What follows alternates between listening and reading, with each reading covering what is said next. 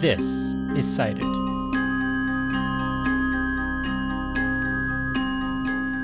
I'm Gordon Katic. This week, we continue with our little run of environmental stories. Over the last two weeks, you heard a story about GMO corn, but really it was about something called the precautionary principle. It's an idea in liberal environmental thought that helps us understand how to deal with risk and scientific uncertainty. Let's do another environmental idea here, but let's get a bit more concrete. I'm not talking about abstract legal principles or environmental ideals, I'm talking about environmental planning. The fact of the matter is, sea levels are rising. You already know this. So, unless you want to just drown, well, there's two ways you can deal with this. You can hold the line, or you can do something experts call managed retreat. We can't hold the line everywhere because we just don't have the resources to build a big enough seawall to protect every single inch of the shore. This means we're going to have to do a lot of retreating. We're going to have to move entire communities eventually. But what does that look like? Well, we bring you one story. I'd call it the poster child of managed retreat. It's not the story of moving an entire town, it's just the story of one lighthouse, which is what makes it so frightening, really. Because this is just a very, very small preview. This is a preview of how experts will make these very utilitarian decisions about who stays and who goes. Well, what happens if you fall on the wrong side of their ledger?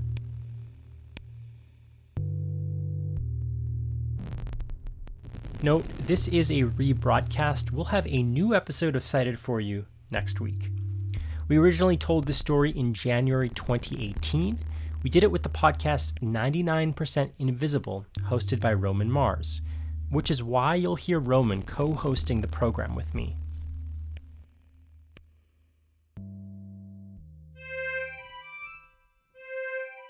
Off the coast of North Carolina, there's a thin stretch of islands called the Outer Banks.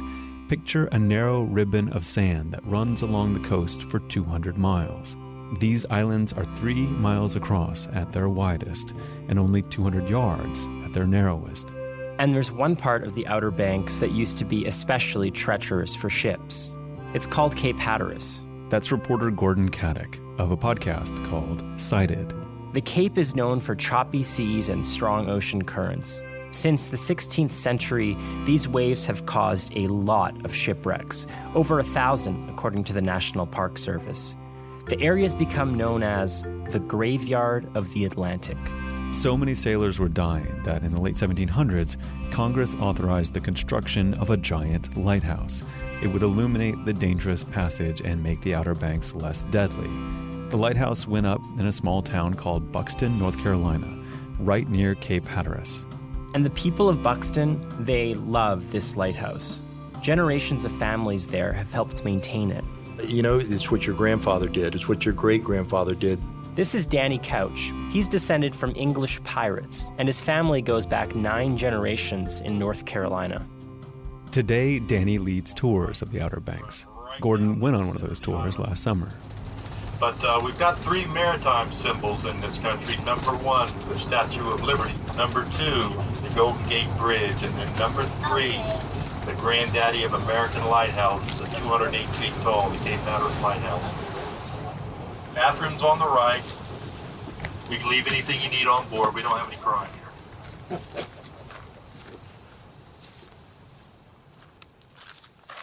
It is pretty majestic. It's got a uh, red base and a really tall black and white spirally paint job, sort of like a black and white candy cane. And I see some people on top. It's a little observation deck. There's a crowd of people waiting outside. A park ranger is standing near the entrance. That's because this is all a national park. Uh, this is the tallest brick lighthouse in North America that you all are about to climb today. So Hope everybody's ready to climb. It is a strenuous climb today. It's hard to overstate just how important this lighthouse is to the people of Buxton. There are three lighthouse gift shops in town. Practically every business here has a lighthouse in its logo or its name, like the Lighthouse View Motel or the Lighthouse Sports Bar and Grill. Even the churches, like the Lighthouse Christian Assembly. But back in the 70s, it looked like Buxton might lose their beloved lighthouse. The sea was getting closer and closer, threatening to swallow it up, and people were torn over what to do move the lighthouse or leave it in place and try to defend it against the forces of nature. For the next 30 years, the people of Buxton fought an intense political battle over this decision. It's the kind of battle we can expect to see a lot more of as sea levels rise and threaten coastal communities around the world. It all started with a scientist who had a radical idea about what to do with the lighthouse, an idea almost nobody liked. Let it fall in. Nothing is so important that it can't fall into the sea. Why don't you introduce yourself, Orrin? Oh yeah, I'm I'm uh, Orrin Pilkey. I'm a retired marine geologist who started out in the deep sea and ended up uh, on the beaches. Orrin Pilkey is a professor emeritus at Duke University. He typically wears short sleeve button up shirts with two or three pens in the front pocket. And he studies beaches. But there aren't any beaches at Duke because Duke is right in the middle of the state. So in the 1980s, Orrin would pack his students into a bus and head east, all the way to the Cape Hatteras Lighthouse. It's usually a pretty exciting place. The average wave height at Cape Hatteras is higher than anywhere else on the East Coast, except possibly northern Maine. Orrin would tell his students that the waves at Cape Hatteras don't just calmly roll onto shore. They slam into it and spray up into the air. While his students stared out into the water, Orrin explained, These waves are washing away the beach we're standing on, and soon they'll reach the lighthouse. The shoreline of the Outer Banks, the entire shoreline of the Outer Banks is uh, is eroding, and um, partly this is simply a matter of the waves pecking away at the continent. 90% of the world's beaches are eroding, some very, very slightly, and, and some very quickly. The beach in front of the lighthouse can erode fast. The rates vary wildly from decade to decade. Sometimes the coast loses 50 feet a year. Other times the beach actually gains sand. It's an erratic, natural process. But Orrin says climate change is also part of the story. It's speeding up the erosion process. For decades, a bunch of different government agencies have been fighting back against the sea. They tried barriers to slow the waves. They put down a wall of sandbags. They even tried this thing called beach nourishment. That's just a fancy way of saying pumping a ton of sand onto the shore. And they had some other inventive ideas too. They put in what they call seascape. It was plastic, strips of plastic that floated. The strips were supposed to act like seaweed and keep the sand from washing away. And here it was. This is a very cheap way to stop erosion at Cape Hatteras Lighthouse, but it didn't even begin to work. In fact, none of this stuff worked. After decades of fighting back against the waves, the ocean was getting dangerously close to the lighthouse, less than half a football field away. Basically, we would uh, stand beside the lighthouse and see how this precious historic structure was due to fall in. I mean, it was easy to see where a good storm would have taken out the lighthouse. It would have to be a Whimdinger storm, but it had gotten to that stage. And so in 1974, Orrin wrote an academic article. He said, We've tried pretty much everything to protect this lighthouse. It's time to give up. He wrote, quote, It is difficult but necessary to come to grips with the ultimate result of living with nature at the shoreline. And then he started telling the people of Buxton to let the lighthouse go which made them really mad. The whole idea of letting things fall in was, was absolutely outrageous. Of course, we're going to defend us. We're, as one Corps of Engineer colonel said, we're not just going to hold up our hands and slink away. Most North Carolinians did not want to see the lighthouse fall into the sea. In 1981, a photographer and conservationist named Hugh Morton started a group called Save the Lighthouse. School children across the state raised money to support the group, and they recruited prominent North Carolinians, like university presidents, business leaders, and politicians.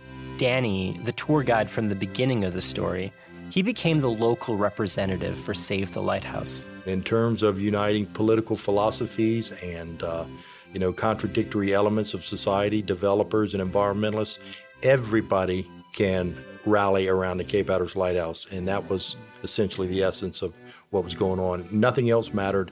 It was to do right by that lighthouse and our heritage in this country.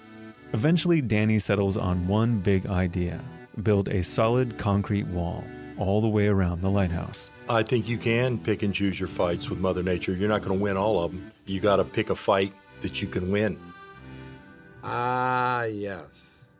That was a it was a very common attitude in those days. But my idea was to live with nature at the shoreline. Orrin thought the seawall would be extremely expensive and ultimately counterproductive. Well, seawalls, this is one of the more controversial things that I was saying, others too, that seawalls destroy beaches.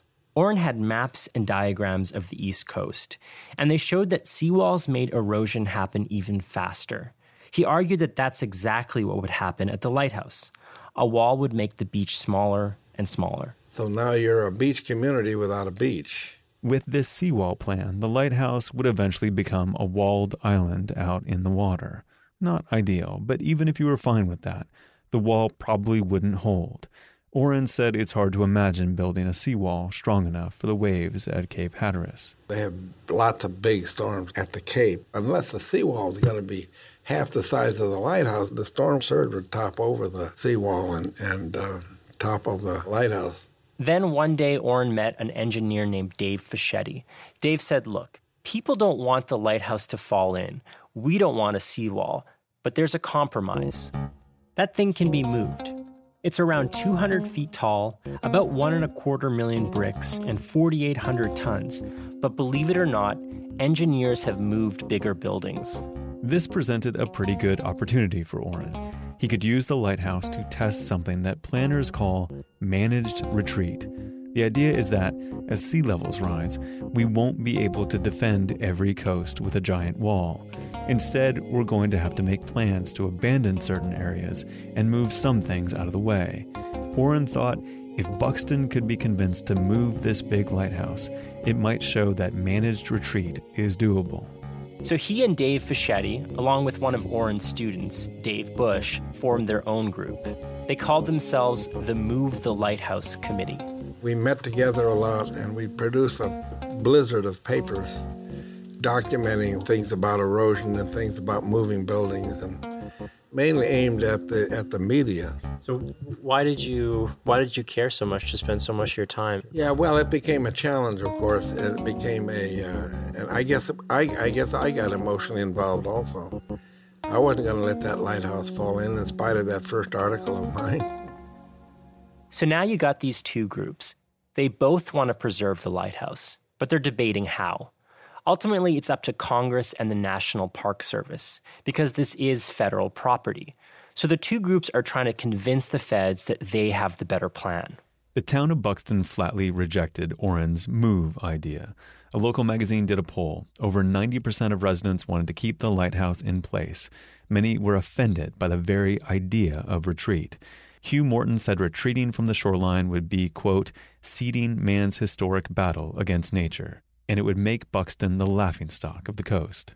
Danny's group, that's Save the Lighthouse, they felt confident they could win this fight, and they didn't like these outsiders telling them otherwise. It was a situation of, uh, you know, again, where the local people kind of claim ownership of that. And how dare somebody with some out of state plates come in here and want to tell these poor dwellers on these shifting, lonely sands what to do with their lighthouse? I mean, we, uh, we're not afraid to pick a fight. We're very independent people. Danny told me a story to explain the tension between Orrin's group and the locals. He said there was a Duke grad student who would drive down to give talks in Buxton. Danny remembered meeting him one day. And he proceeded to waltz into a gas station that I was running at the time, filling station, automotive repair shop. And we're changing out uh, semi tires for, for uh, tractor trailers and stuff. And he starts wagging his finger, finger in my face. Don't you know that this lighthouse, we're going to lose this lighthouse, and y'all are obstructionists. Y'all are, you, you are not y'all. He didn't use, he wasn't a y'all. He said, you are holding this up. You're holding this project up. And I'm standing there with like a tire iron in my hand. Orrin and his group had a serious credibility problem in Buxton, and they understood why people like Danny were upset. Of course, yeah, of course, we were outside. We were from from way far away in Durham, and uh, But did this ever give you pause? I suppose so. Going into a community and saying, "Hey, I know the truth," and that's uh, I, I felt that uh, there was a bit of arrogance in that, but but what was the choice? I didn't know anything about how how you deal with people. I guess in, in this sense, I, I I understood sometimes that I was uh, speaking over their head. They're saying things that they they did not understand or did not want to understand. And there were other reasons people didn't like Orrin's group. Many worried the lighthouse was so big and so old that it would break if you tried to move it. Others had strong feelings about the location of the lighthouse. They said it would lose historical value in a new spot. And then there were also some big money interests. Business owners and real estate developers thought a move would hurt their bottom line. If you own something with a name like the Lighthouse View Motel, and then people move the lighthouse out of view, well, you can see the problem. Throughout the 80s and 90s, there were lots of scientific committees, commissions, studies, and reports. They all decided that moving the lighthouse was the best idea, but that didn't do much to convince the locals. Except for these two local lighthouse historians, Bruce and Cheryl Roberts. Bruce, Come on in. nice to meet you. Yeah, How you doing? you're right on time. Yeah. Cheryl wasn't around when I met Bruce. She was busy working on a new lighthouse book. My wife does most of the writing, and I take pictures of lighthouses. I've actually photographed almost every American lighthouse. Bruce and Cheryl have basically turned their home into a shrine for lighthouses. They've got over a hundred lighthouse books. There's a bunch of miniature lighthouses scattered about. I see countless lighthouse paintings and pictures. And in their study, there's a giant three panel room divider. It looks like one of those Japanese screens, only it's got the Cape Hatteras Lighthouse painted on it. There is something about a lighthouse, I think, that, that um, is special. Uh, and particularly Hatteras. It's the best, best known one. Back at the time of the controversy, Bruce and Cheryl were writing a book about the Cape Hatteras Lighthouse. That's when they started to do some research. We had read the reports that uh, the lighthouse would be lost, and we talked to some of the other scientists who had studied this and made an interesting discovery. The scientists told them that the lighthouse sits on yellow pine timbers. They're submerged in a pool of fresh water. It's a strange design. The builder who constructed the lighthouse knew that if he kept those beams in fresh water, they'd be preserved. And his plan had worked for over a hundred years. But here's the problem the ocean was coming closer and closer to the lighthouse, and the ocean is filled with microorganisms that could degrade the wood. If the salt water seeped into the foundation, the beams would rot. And that was the, the reason that Cheryl and I realized that, that um, if nothing else happened, the lighthouse would begin to tip as that wood foundation was eaten away. We actually went and talked to several of the scientists who had signed the study saying it had to be moved. And we got convinced that they knew what they were doing and that it could be done. This was a huge get for Team Move the Lighthouse. Bruce and Cheryl weren't technocratic outsiders, they were lighthouse fanatics. And they were saying, look, like it or not, the scientists are actually right. Then in 1996, two major hurricanes hit North Carolina Hurricane Bertha and Hurricane Fran. North Carolina, you know, Ocracoke Island and Hatteras Island are under an evacuation mandate. And with the waves pelting over the dunes, there likely won't be much beach here tomorrow. Hurricanes were becoming more frequent and more intense, and this created a new sense of urgency. So in 1997, Congress started planning a potential move. 17 years after Save the Lighthouse formed, and after almost two decades of debate, a public meeting was held to discuss the move.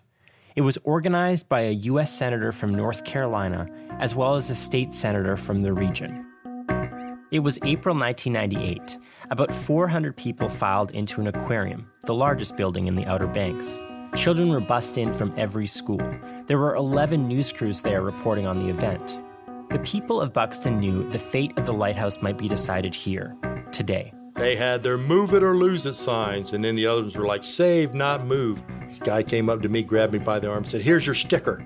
And I looked at it and it said, move it or lose it all. I don't want that damn sticker.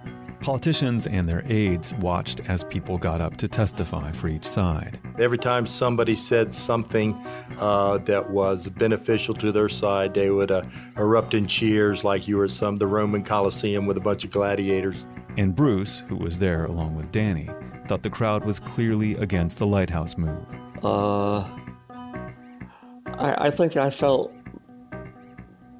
that uh, we were going to lose. Bruce went back home feeling defeated. He was convinced Congress was not going to fund the move.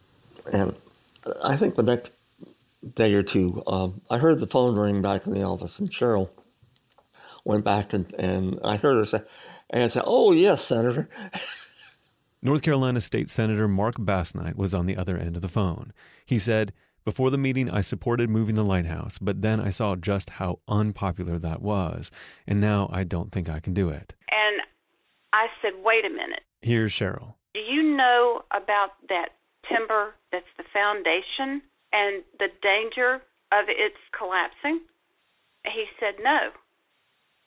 I said, well, then, Mark, you should not be making a decision in this matter. You need to listen more to the facts. Cheryl told the senator about the pine boards and the salt water. She told him if we don't move it, the lighthouse might just fall over. And he he's listened to her for hour hour and a half, and she won him over. His eyes had to be open. He had to know the facts, the scientific facts. This was the critical moment. Cheryl got the senator back on board, and he urged Congress to act fast. A few months later, Congress funded the move. In a last ditch effort, the local county sued, but they lost. It was a stinging reminder that even though it may have felt like Buxton's lighthouse, it wasn't. It belonged to the federal government.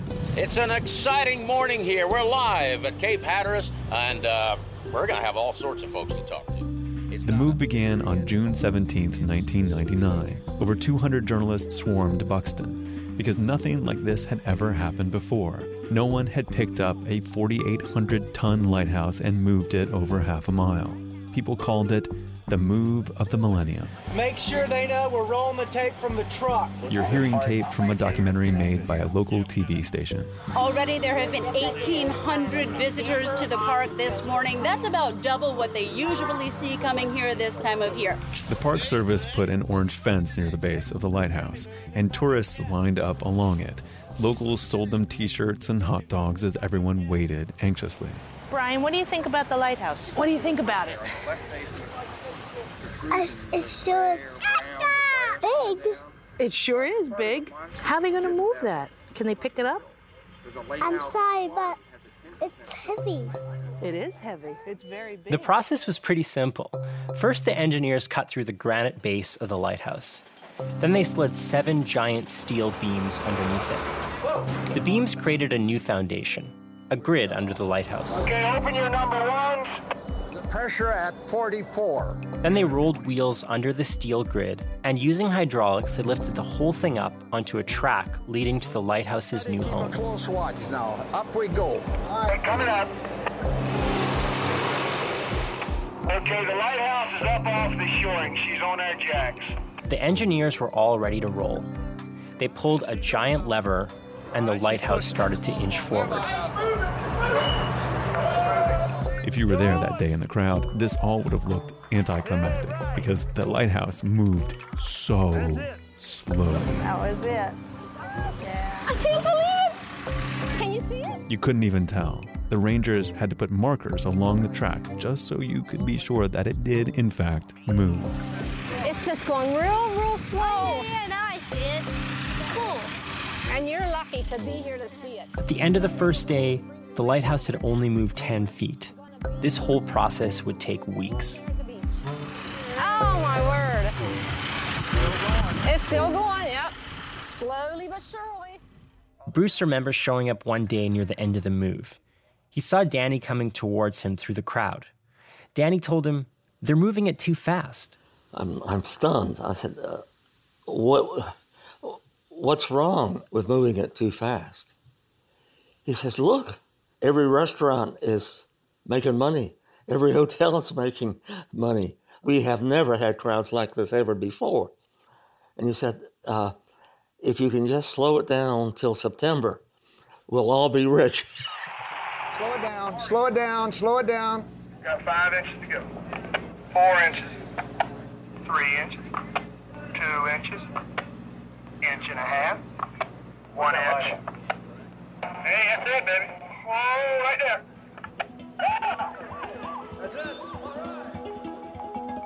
As the lighthouse inched to its new home, it was again 1,600 feet from shore, the exact same distance it was in 1870, before the sea washed the beach away.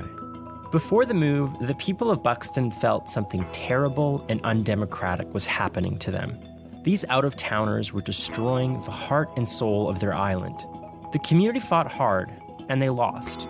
But in a strange way, things actually worked out for them. I look back at this, you know, after this is all said and done, was moving that lighthouse the right thing to do? Yes, it was. Danny got a ton of business from the tourists. His repair shop and gas station had never done so well. So he's had a complete change of heart, and he's not alone. In fact, most people think that the move was the best thing that ever happened to Buxton. Something as monumental as moving America's lighthouse put us on a national radar, on an international radar, and people started thinking about the Outer Banks. It was a raging success. Danny doesn't look back now and see the move as a cowardly retreat. He sees it as a testament to human ingenuity. This all makes Orrin hopeful, because if Danny can change his views, maybe others will too. You know, I think the moving the lighthouse was a profound event in terms of our response to sea level rise. I think the Cape Hatteras Lighthouse is kind of a good example of what we're going to be doing a lot in the future. If you can move a 3,000 or whatever it is uh, ton lighthouse, you can move a lot of cottages. But it's not just lighthouses and beach cottages. There are thousands of miles of vulnerable U.S. coastline.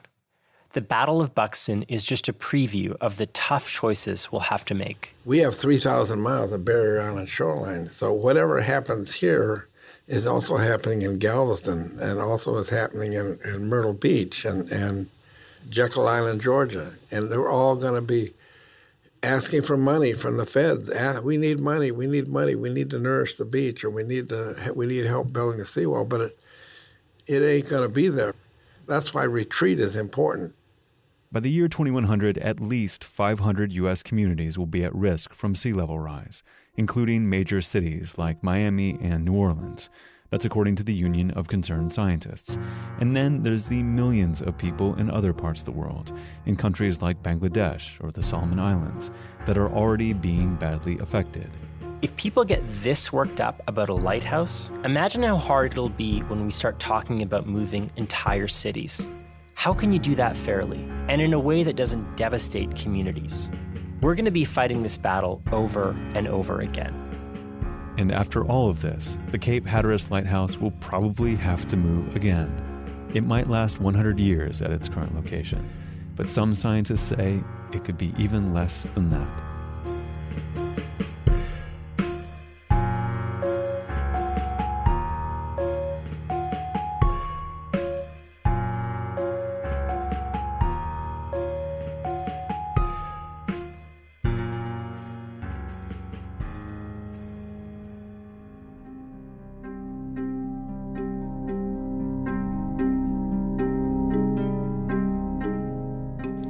Today's episode was made in partnership with 99% Invisible.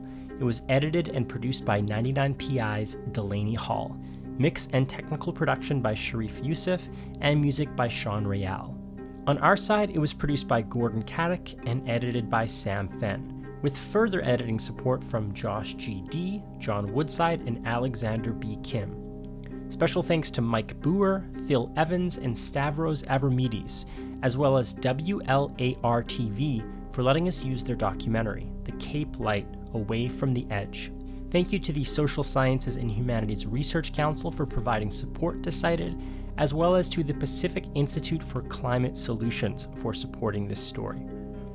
Cited is produced out of the Center for Ethics at the University of Toronto, which is on the traditional land of the Mississaugas of the Credit, the Anishinaabe, the Chippewa, the Haudenosaunee, and the Wendat peoples.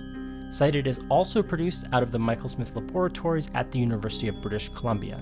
That's on the unceded territories of the Musqueam, Squamish, and Tsleil-Waututh nations. Thanks for joining us. Tune in next week.